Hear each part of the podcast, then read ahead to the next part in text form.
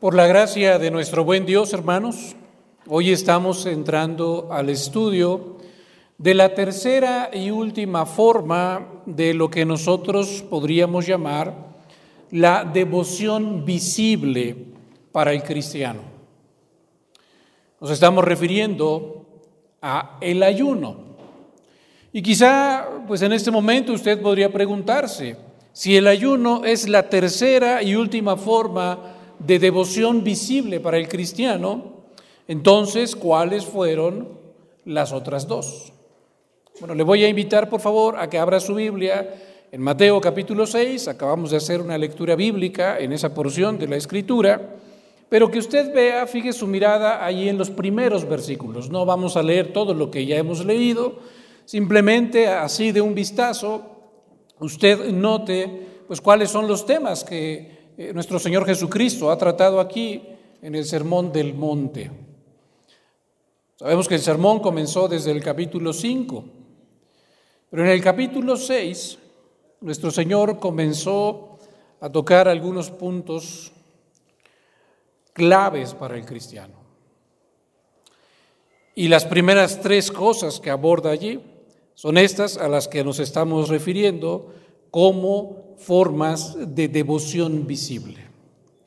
La primera, que nos enseña allí nuestro Señor Jesucristo, un deber que tiene todo verdadero discípulo de Él, pues es el deber de dar, el deber de ser generoso con aquellos que está viendo, que nota que tienen necesidad.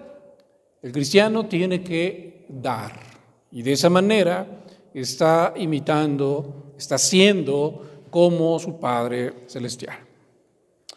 Pero la segunda forma de, devoción visible, que se encuentra un poquito más abajo, más adelante en ese mismo capítulo 6, es el orar.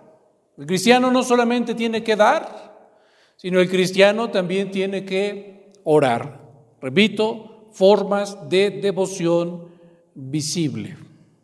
Y ahora abordaremos la tercera, y diríamos entonces, el cristiano no solo tiene que dar, también tiene que orar, y además el cristiano también tiene el deber de ayunar. Y si usted lo recuerda, hermano, si usted ha prestado atención a los títulos de las reflexiones de, las semanas pasadas, usted habrá notado que nosotros le hemos añadido a estos tres conceptos las palabras nuestra manera de. Por lo tanto, hemos hablado de nuestra manera de dar, y en aquella ocasión nuestro hermano Otto fue quien nos dirigió en aquella reflexión. Hemos hablado de nuestra manera de orar, y ahora estaremos viendo, si el Señor lo permite, nuestra manera de ayunar. Con esto, hermanos, entonces estamos comprendiendo como verdaderos discípulos de Cristo, que nuestro Señor espera de nosotros que hagamos estas tres cosas. Que demos, que oremos y que ayunemos. Pero aquí es muy importante, hermanos, decir algo más. Nuestro Señor Jesucristo no solo espera de nosotros que hagamos estas tres cosas, sino que Él espera que las hagamos de una manera correcta. Entonces, pues la pregunta que hoy tenemos que responder es cuál es la manera correcta de ayunar. Para algunos, eh, pues esto será también quizá como una especie de, de sorpresa, ¿no? Porque realmente tenemos que admitirlo, como cristianos y específicamente como presbiterianos, amados hermanos, tenemos que admitir que hemos descuidado la disciplina del ayuno. En nuestras iglesias no se habla de ayunar y no nos enseñan a ayunar y no ayunamos. Yo no sé cuándo fue la última vez que a usted lo convocaron como miembro de una iglesia para tener un día específico de ayuno y oración. Pero yo creo que ha pasado bastante, bastante tiempo. Nuestro Señor Jesucristo quiere que sus discípulos ayunen aunque ya dijimos otras cosas, quiere que den, quiere que oren y quiere que ayunen y que hagan todas estas cosas de una manera correcta. Ahora, como esto ha sido tan descuidado en nuestras iglesias, hermanos, no solo estoy hablando de Príncipe de Paz, sino de la Iglesia Nacional Presbiteriana en lo general, pues tenemos que responder antes, hermanos, antes de ir a responder esa pregunta de cuál es la manera correcta de ayunar, pues primero tendríamos que responder otro par de preguntas. Pregunta número uno, ¿qué es el ayuno? Y pregunta número dos, ¿para qué sirve? ¿O cuál es el propósito? o mejor dicho, propósitos del el ayuno. Bueno, para responder a nuestra primera pregunta, hermanos, eso podemos hacerlo de una manera muy, muy simple. Ayunar simple y sencillamente es abstenerse voluntariamente de alimento por un tiempo determinado. Normalmente, desde la salida hasta la puesta del sol. Durante ese tiempo, durante ese gran periodo de tiempo, pues no tomar alimentos. Simplemente eso es ayunar. Pero ¿cuál es el propósito? ¿Por qué alguien haría algo así? ¿Por qué alguien se abstendría voluntariamente de alimento durante un tiempo prolongado?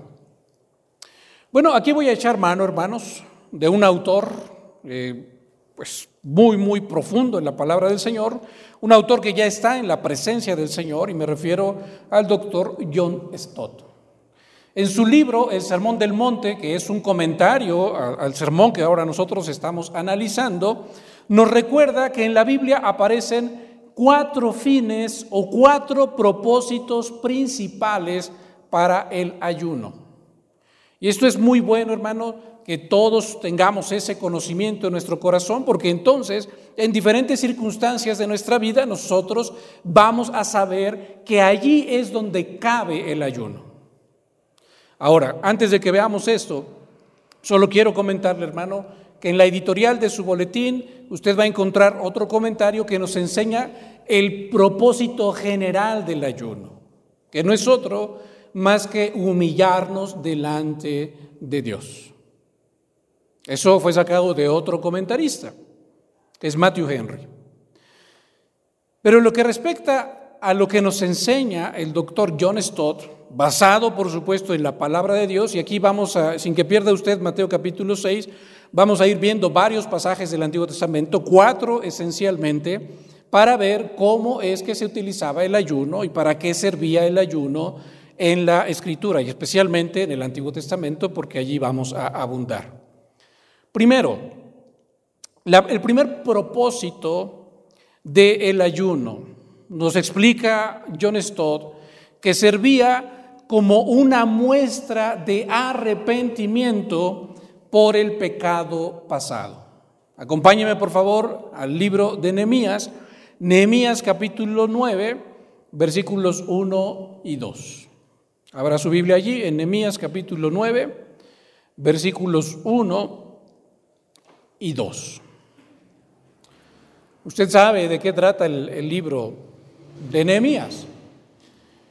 El pueblo se encontraba desterrado, se encontraba lejos de la tierra prometida y todo eso como, como castigo, como disciplina de sus pecados.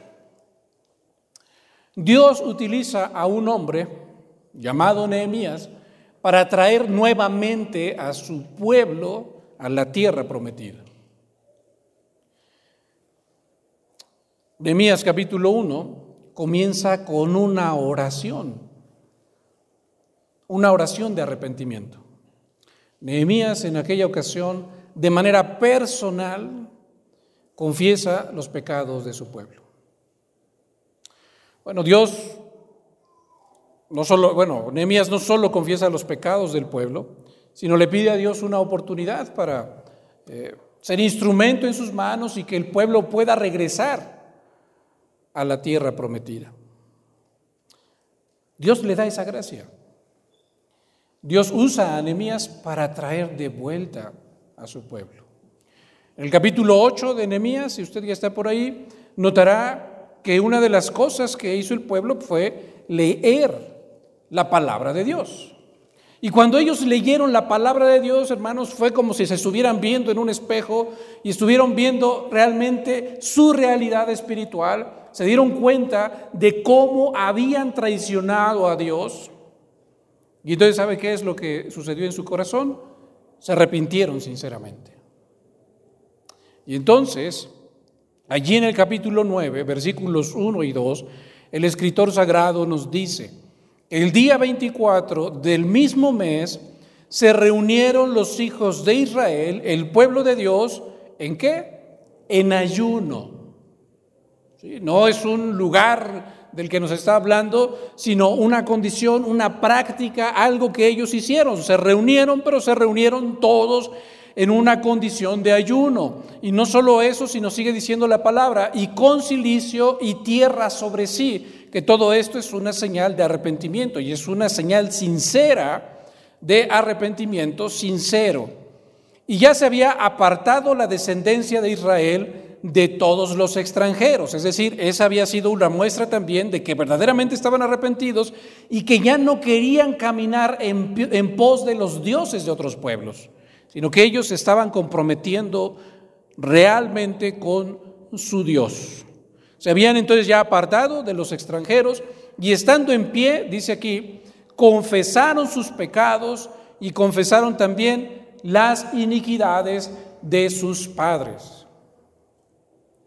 Pero todo esto que hicieron, lo hicieron estando en qué? En ayuno. Por eso John Stott nos dice que el ayuno es, puede servir para o como una muestra de arrepentimiento por el pecado pasado. A veces, hermanos, y esto lo he dicho en muchas otras ocasiones, nosotros no somos conscientes de nuestro pecado.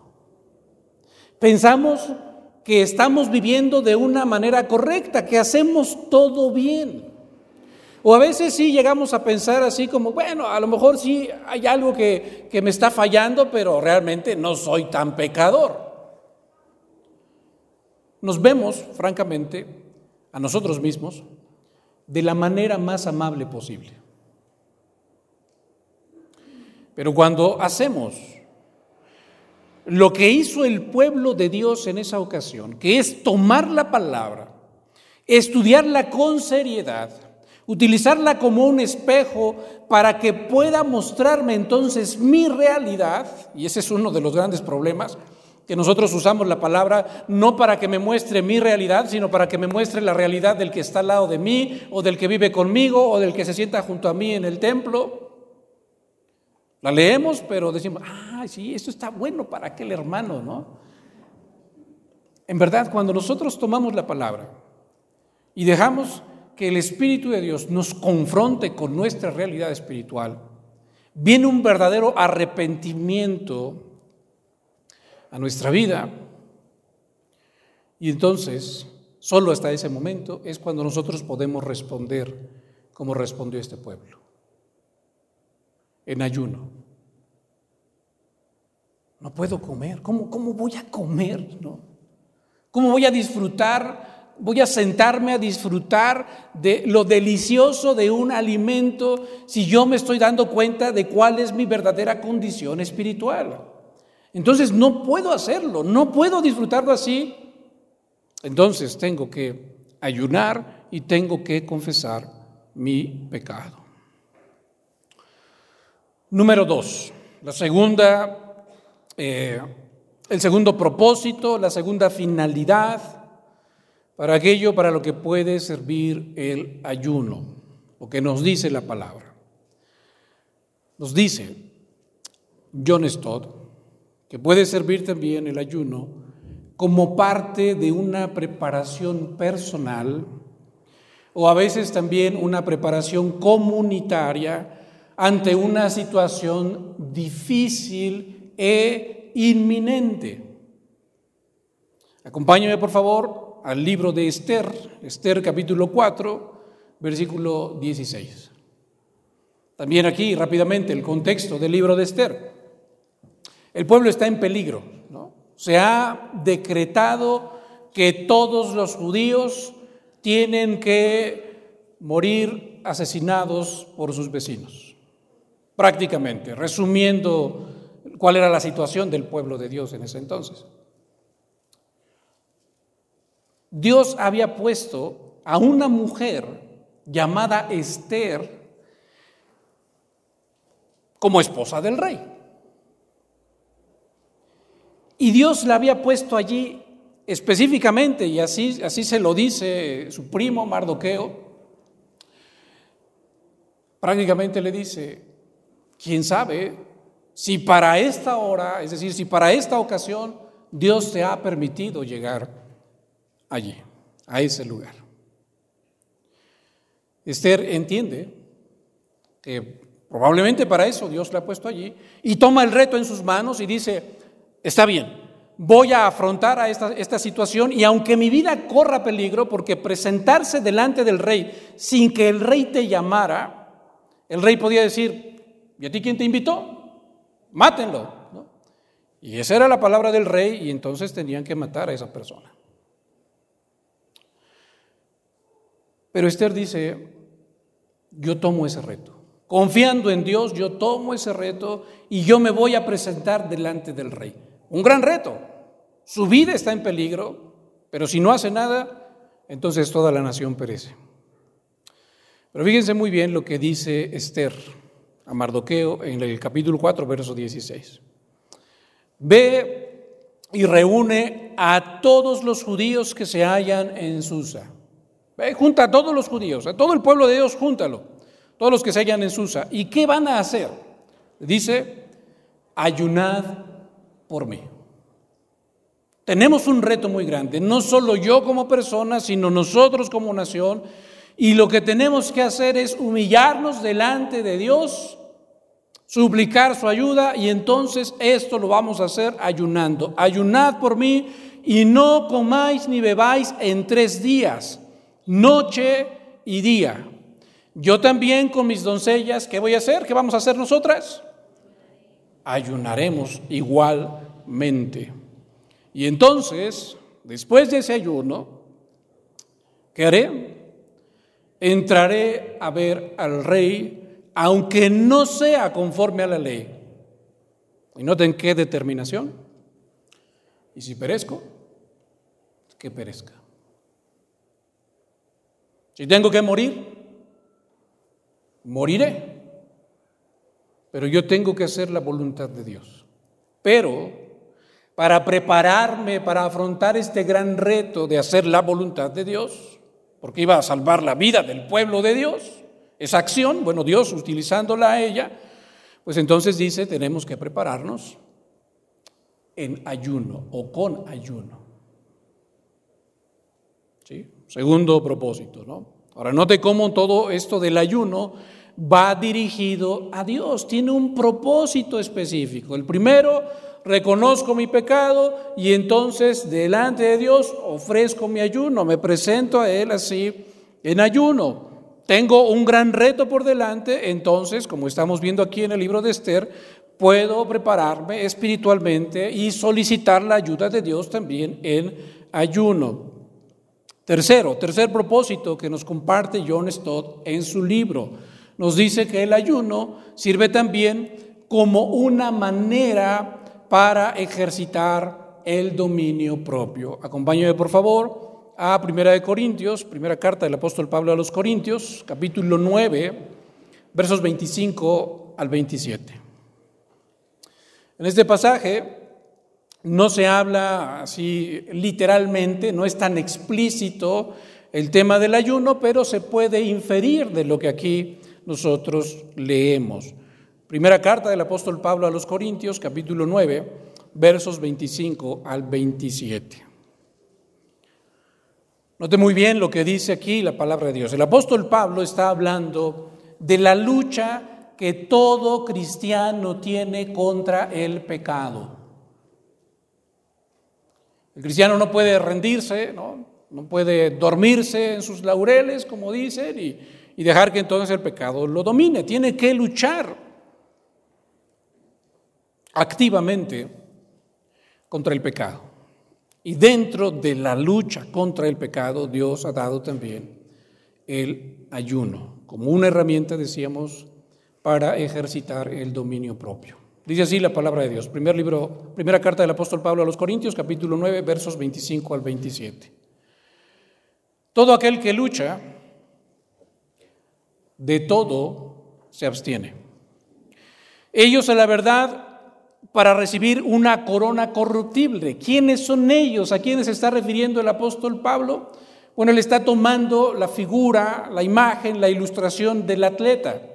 Y está diciendo, los atletas, estos atletas que luchan, bueno, ellos están luchando así y entonces, para poder luchar, se abstienen de muchas cosas.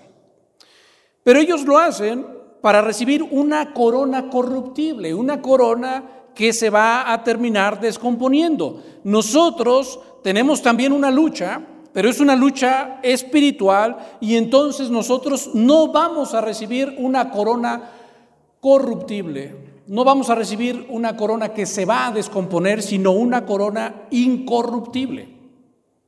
Eso le da otra perspectiva a la vida cristiana. Así que sigue diciendo el apóstol Pablo, yo de esta manera corro, no como a la, no como a la aventura. De esta manera peleo, no como quien golpea el aire, sino que golpeo mi cuerpo y lo pongo en servidumbre.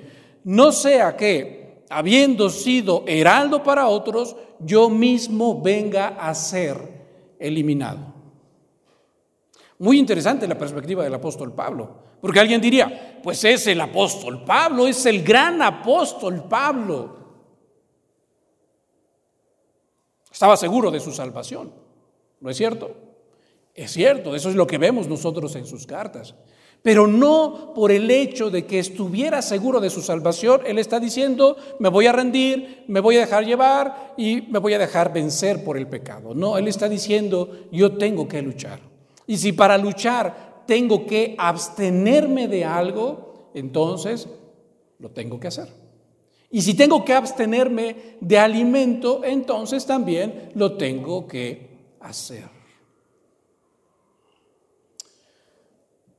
La verdad es que los atletas ayunan. Eso lo comentaba muy rápidamente por la mañana. Y curiosamente, al terminar el culto de las nueve, un hermano se acercó a mí y me dice, pastor, efectivamente, los atletas ayunamos. Cuando yo voy a correr una, maratón, no puedo tomar alimento.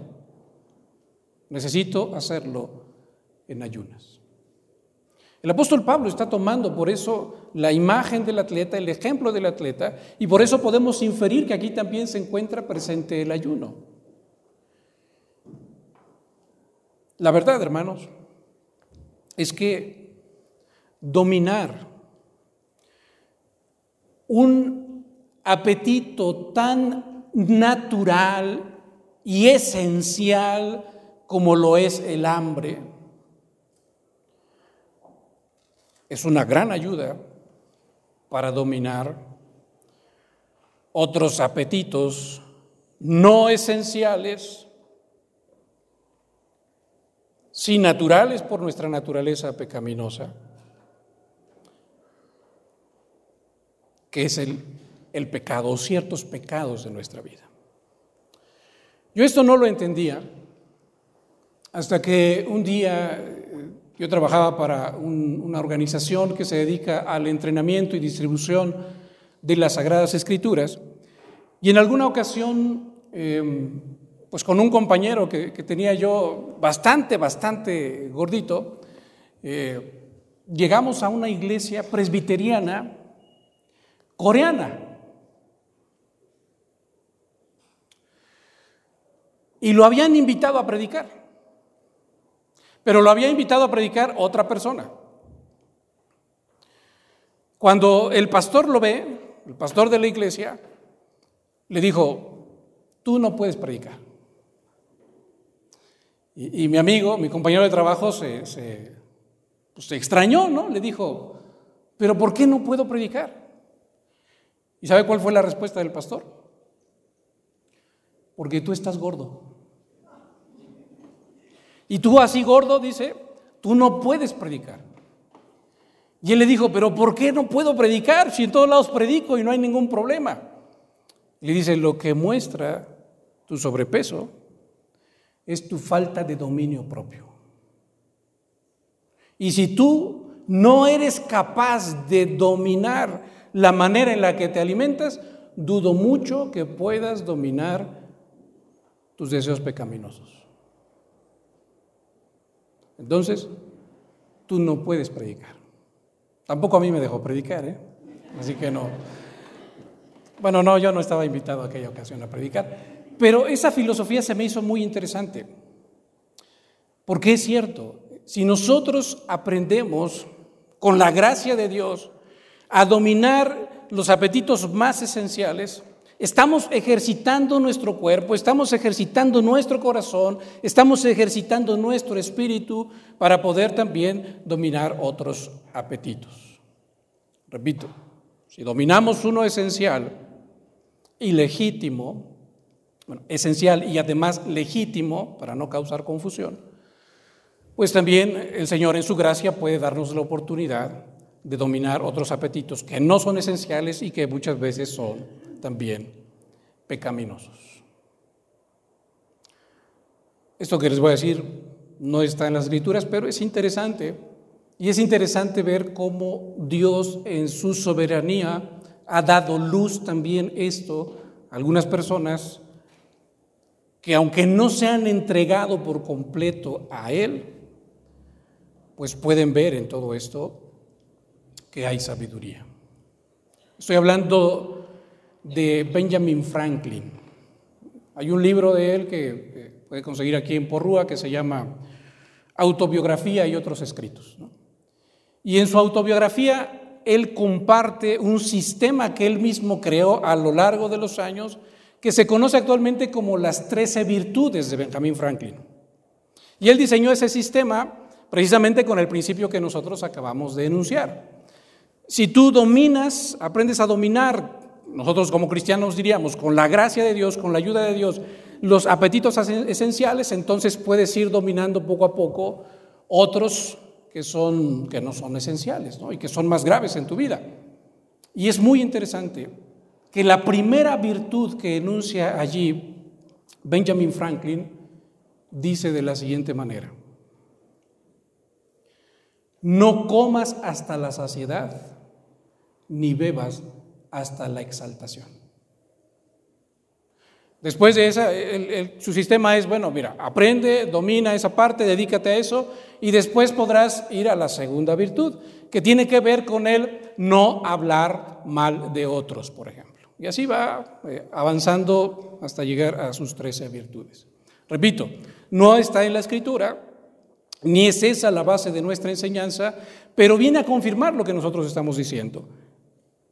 El ayuno sirve también como ayuda para ejercitar el dominio propio. Si tú estás luchando con algún pecado en tu vida que pareciera que ya se ha arraigado allí en lo más profundo de tu corazón, que ya se apoderó de ti, bueno, es momento de incorporar el ayuno a tu vida. Y de mediante el ayuno también suplicar al Señor, rogar al Señor que te libre de ese pecado. Cuarto lugar, cuarta, función eh, que puede tener el ayuno para el cristiano. Esta es también sumamente importante. John Stott nos dice que el ayuno puede servir como una herramienta, como un medio para solidarizarse con el hambriento y para partir el pan con él. Acompáñeme por favor a Isaías capítulo 58, versos 6 y 7. Isaías capítulo 58, versículos 6 y 7. Note muy bien lo que Dios le dice aquí a su pueblo acerca del ayuno. Y dice Dios, del ayuno que yo escogí, de la clase de ayuno que yo quiero, que para mí es valioso. Isaías 58, versos 6 y 7 dice así la palabra de nuestro Dios.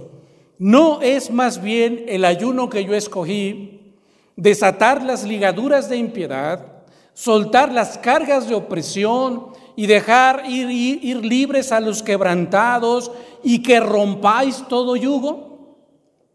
No es, sigue hablando del ayuno, el ayuno que Él escogió, no es que partas tu pan con el hambriento y a los pobres errantes albergues en casa, que cuando veas al desnudo lo cubras y no te escondas de tu hermano. Cuarto propósito, decíamos nosotros. El ayuno puede ser un medio también para solidarizarse con el hambriento y partir el pan con él. Y alguien diría, ¿y de manera práctica cómo se hace eso, pastor? Bueno, John Stott, que es eh, el mismo de quien estamos sacando este comentario, lo enseñó con su propia vida. Él fue soltero durante toda su vida y vivió más de 90 años. Dios le dio el don de la continencia. Y sirvió al Señor de una manera que pocos lo han hecho en la vida. Como no era un hombre casado, pues él tenía que alimentarse como todos nosotros y acudía a un restaurante para tomar pues su desayuno, su comida y su cena. Bueno, lo que él hacía para llevar a la práctica este principio del que hoy estamos hablando, es que un día a la semana él decía, bueno, hoy voy a ayunar. Y vamos a poner un ejemplo. Si yo me gastaba, no sé, 600 pesos en desayuno, comida y cena en un día, bueno, esos 600 pesos, pues obviamente como voy a ayunar ese día, no los voy a gastar. Y esos 600 pesos, entonces los meto en un sobre y sigo con mi vida. Si a la siguiente semana voy a tomar otro día de ayuno, pues hago lo mismo con esos 600 pesos. Y si durante todo el mes que tuvo cuatro semanas yo ayuné cuatro veces, pues tengo allí 2.400 pesos que son para quién? Para el hambriento. ¿Qué es lo que estaba haciendo John Stott con esta práctica? Un hombre verdaderamente temeroso de Dios estaba haciendo lo que está diciendo aquí Isaías. Él estaba partiendo su pan con el hambriento. Todo, él no se estaba comiendo todo su pan él solito, sino él estaba diciendo, no, voy a, una, una parte yo la voy a cortar de mi pan y se la voy entonces a dar al hambriento. Y ese recurso era para el hambriento. Entonces el ayuno sirve también con este cuarto propósito como un medio para solidarizarse con el hambriento y partir nuestro pan con él. Ahora, hermanos, conforme a todo lo que estamos aprendiendo acerca del ayuno, pues primero, lo que decíamos en un principio, tenemos que reconocer que carecemos de enseñanza y carecemos de práctica del ayuno. Y conforme a lo que estamos viendo en la escritura, hermanos, y también diríamos quizá de nuestra propia experiencia, podemos decir que el ayuno comienza como una respuesta natural ante ciertas situaciones de la, de la vida. Ciertas situaciones en las que comer, que es una necesidad primaria y esencial, queda relegada a un segundo plano. Ya lo decíamos, si yo estoy verdaderamente arrepentido, pues la verdad es que no voy a comer ni voy a disfrutar mi comida con tanta facilidad. Si estoy preocupado por una prueba grande que viene, yo creo que usted lo ha experimentado, si, lo dicen, si le dicen que lo van a operar o si va a presentar un examen, eh, si va, no sé, a una entrevista de trabajo, usted sabe que allá hay una prueba y a veces se va el apetito. O sea, note cómo el ayuno inicia en la vida del ser humano como una respuesta natural ante ciertas situaciones de la vida. Y el alimento queda relegado a un segundo plano. Lo mismo podríamos decir en nuestra lucha contra el pecado. Si sé que hay un pecado que se ha apoderado de mí y quiero luchar contra él, tampoco voy a disfrutar de mi alimento. Y lo mismo, si yo sé que al otro lado de, la, de la barda hay un grupo de personas que no tienen nada que comer. Yo no me puedo sentar a comerme un gran banquete. Va a haber cierto dolor en mi corazón y puede comenzar de esa manera natural un periodo de ayuno. Lo interesante, según nos está mostrando aquí la Escritura, es que los hombres temerosos de Dios, las mujeres temerosas de Dios, hacen de esa respuesta natural del organismo una disciplina espiritual. ¿Y para qué hacen eso? Pues para dirigir toda esa angustia y preocupación, para dirigir toda esa lucha a los pies de Dios. O como bien lo dirá nuestro Señor Jesucristo, a los pies de nuestro Padre Celestial. Por ello nosotros podríamos decir, hermanos, que el ayuno, así como las otras disciplinas de las que hemos hablado hasta ahora, como dar y orar, eso es algo exclusivamente entre Dios y nosotros. Pero ¿cómo se practicaba el ayuno en los tiempos de Jesús? Vuelva por favor allí a Mateo capítulo 6 y vea lo que dice el versículo número 16. Allí nuestro Señor Jesucristo nos va a mostrar cómo se practicaba el ayuno en aquellos tiempos.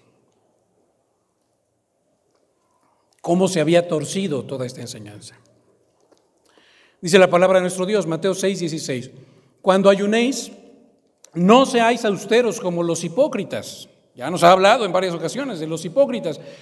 ¿Por qué razón? Dice allí, porque ellos demudan sus rostros. Ellos eh, hacen algo con su cara, ¿no? La desfiguran. ¿Para qué?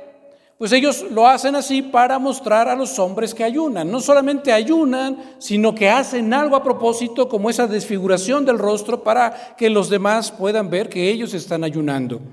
Termina diciendo allí Jesús, de cierto os digo que ya tienen su recompensa.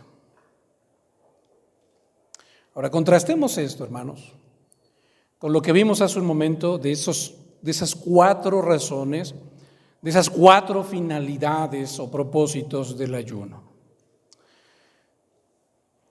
Tal como se ayunaba en los tiempos de nuestro Señor Jesucristo, viene a confirmarnos algo que ya hemos dicho antes, hermanos. Los seres humanos somos especialistas, realmente somos especialistas en tomar las cosas santas, las cosas que solo tienen que ver con Dios y cosas que Dios nos ha otorgado para estar en comunión con Él, para buscar su rostro. Bueno, esas cosas nosotros somos especialistas en tomarlas y torcerlas con el propósito de usarlas para nuestro propio beneficio, para usarlas de una manera egoísta. Y eso es lo que estaban haciendo los líderes religiosos judíos del tiempo de Jesús. Le voy a compartir un comentario de William Barclay acerca de este pasaje. Él nos va a explicar un poquito más cómo era que los líderes religiosos judíos ayunaban. Y allí hacemos el contraste todavía más grande o más grave con lo que vimos hace rato de esos cuatro propósitos. Dice William Barclay, los días del ayuno judío eran lunes y jueves. Esos eran los días de mercado, curiosamente. Sigue diciendo el comentarista, y los pueblos y las aldeas, y especialmente Jerusalén, estaban abarrotados de gente del campo. El resultado era que los que ayunaban para presumir de piedad tenían esos días una audiencia más numerosa para ver y admirar su piedad. Había algunos que tomaban ciertas medidas para asegurarse de que la gente no pudiera por menos que darse cuenta que estaban ayunando. Se paseaban por las calles despeinados y macilentos, cuidadosamente descuidados en cuanto a la ropa. Hasta llegaban a pintarse la cara de blanco para exagerar su palidez.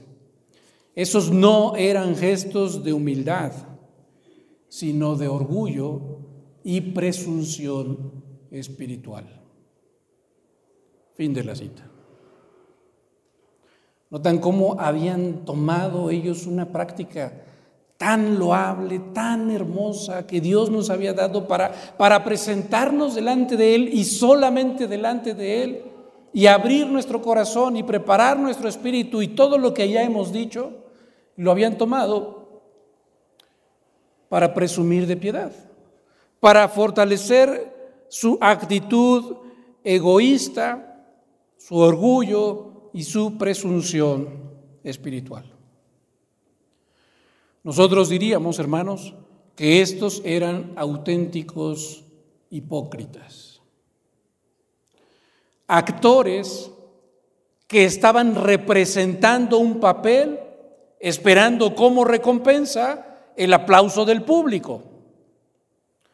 Pero la verdad, hermanos, es que para los verdaderos discípulos de Cristo, las cosas deben ser completamente diferentes. ¿Cómo debería ayunar un verdadero discípulo de Cristo? Tenemos ya la perspectiva bíblica completa, tenemos cómo ayunaban estos líderes religiosos judíos, pero un verdadero discípulo de Cristo, ¿cómo debería ayunar? Vean lo que dicen los versículos 17 y 18 del mismo capítulo 6 de Mateo. Jesús le dice a sus discípulos, pero tú, cuando ayunes, allí me detengo un momentito, note que Jesús no le está diciendo a sus discípulos, oigan, ustedes tienen que ayunar. Él está dando por sentado de que ellos van a ayunar, porque ellos quieren cumplir también con esos cuatro propósitos del ayuno. Pero dice, cuando tú ayunes, tiene que ser diferente, diferente a lo que hacen aquellos líderes religiosos judíos. Tú tienes que ungir tu cabeza, tú tienes que lavar tu rostro. Lo que haces, lo mismo que haces todos los días, es lo mismo que tienes que hacer el día que tú ayunes. ¿Y esto para qué? Dice el verso 18.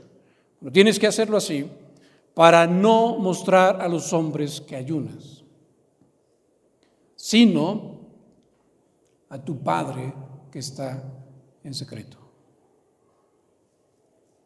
Si usted lo nota, el Señor Jesucristo ha repetido esta misma frase tanto en el dar como en el orar y ahora también le está repitiendo en el ayunar.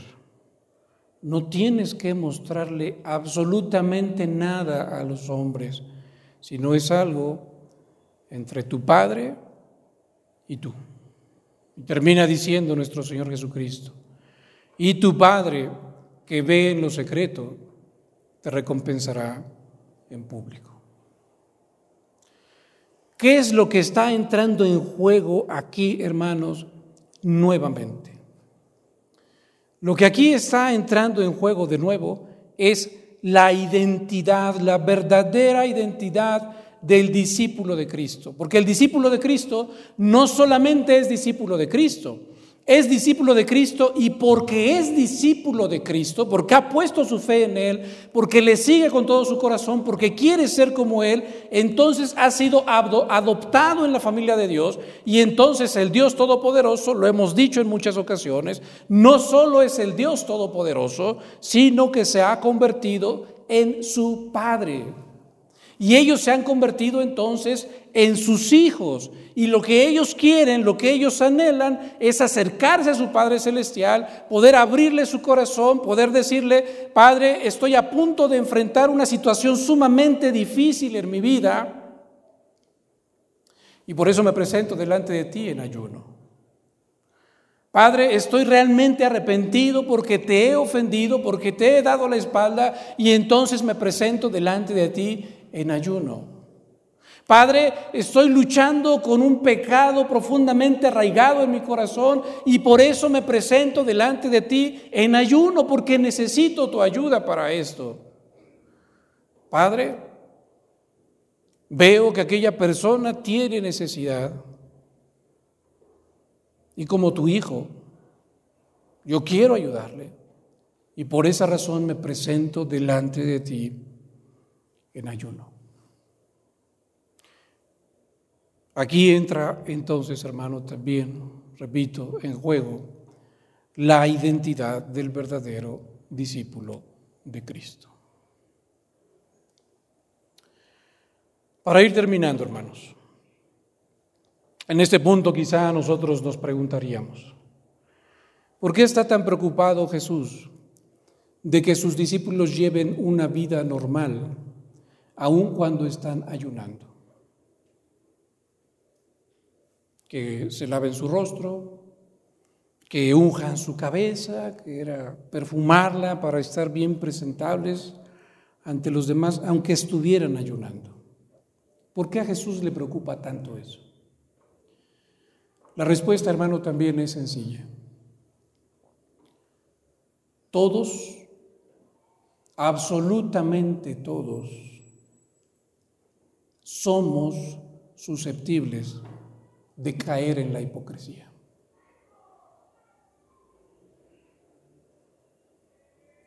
aún aquellos que nos consideramos verdaderos discípulos de Cristo, todos somos susceptibles, todos estamos en riesgo de caer en la hipocresía. Y usted se preguntaría, ¿por qué, hermano? Bueno, la respuesta también es sencilla.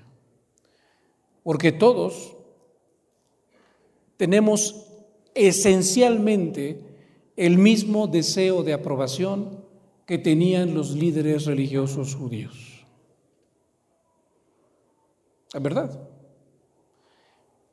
Usted y yo queremos que los demás nos vean de cierta manera y hacemos todo lo que está en nuestras manos para que nos vean de la manera en la que nosotros queremos que nos vean. Y allí es donde entra la hipocresía, la actuación, ¿Para qué? Para que otros tengan una idea de mí que puede no ser la realidad. Por esta razón, hermanos, todos debemos permanecer alertas para no buscar la admiración ni la aprobación de los hombres. Y eso es a lo que nos está invitando nuestro Señor Jesucristo. Lo único que debería importarnos, hermanos, es nuestra comunión con nuestro Padre Celestial. Es a Él al que buscamos, es a Él a quien queremos agradar, es a Él al que le vamos a entregar cuentas. Por supuesto, si nuestro enfoque es Él y si estamos viviendo solamente para Él, pues sin duda esto traerá también una bendición para todos los que están a nuestro alrededor. Pero yo estaré viviendo en integridad. No estaré fingiendo, sino como busco agradar a mi Padre. Si los demás lo notan, qué bueno. Si los demás no lo notan, qué bueno también, no importa. Porque a mí me interesa mi relación con mi Padre Celestial.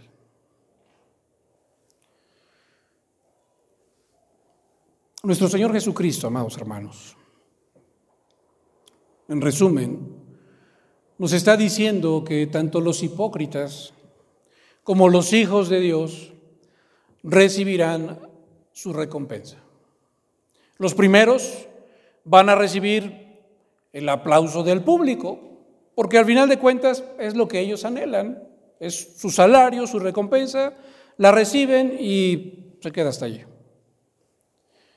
Pero los hijos de Dios, ¿qué recibirán? Porque Jesús solamente dice que recibirán también su recompensa, pero no se nos dice cuál es esa recompensa y aquí muchos han malinterpretado estas palabras. Bueno, tenemos que comparar a ambas personas, ambos versículos, y entender que cada uno recibe lo que busca. Si aquellos reciben el aplauso porque es lo que buscan, pues si tú, hermano, mediante el ayuno, como verdadero discípulo de Cristo, te estás presentando delante de Él afligido por tu pecado, en ayuno, ¿qué recibirás? Recibirás el consuelo de Dios.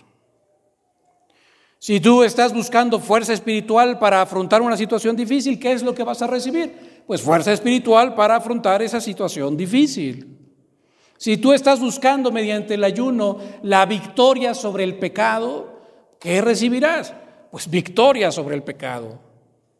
Y si tú con tu ayuno quieres compartir, quieres partir tu pan con el hambriento, ¿qué recibirás?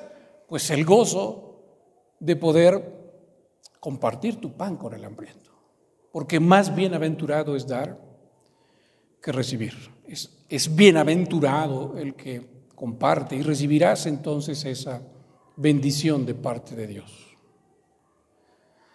Muchos dicen, hermanos, que ayunar no es para los cristianos, pero se están olvidando de que así fue como nuestro Señor Jesucristo comenzó su ministerio. Él está comenzando su ministerio y comenzó ayunando. ¿Cuánto tiempo? 40 días y 40 noches. Él nos ha dado ejemplo. Y Él es, hermanos, también el que mueve nuestro corazón para acercarnos a nuestro Padre Celestial así, con ayuno, para abrirle nuestro corazón. Y su promesa es que Él nos dará lo que esperamos y lo que necesitamos. Oremos, hermano. Muchas gracias, Dios eterno, por tu palabra, esa palabra que es viva y eficaz, que nos recuerda, Señor, que hemos descuidado, Señor, un recurso valiosísimo que tú nos has dado para nuestra vida espiritual, para nuestra lucha espiritual, Padre, el ayuno. Te rogamos, Señor, que tú nos perdones por haber descuidado esta disciplina, Señor, pero ahora que nos has mostrado, Señor, los propósitos que esto tiene, podemos entender, Señor, en qué momentos de nuestra vida el ayuno debería estar presente. Ayúdanos a caminar en sabiduría, Señor. Danos el corazón de tu Hijo Jesucristo para que reconozcamos nuestra gran necesidad, Señor, y que podamos acudir a ti. Así, en humildad, haciendo, Señor, del ayuno una práctica habitual en nuestra vida. Te rogamos, Señor, que tú nos ayudes a caminar y a permanecer en esto. En Cristo Jesús nuestro Salvador. Amén.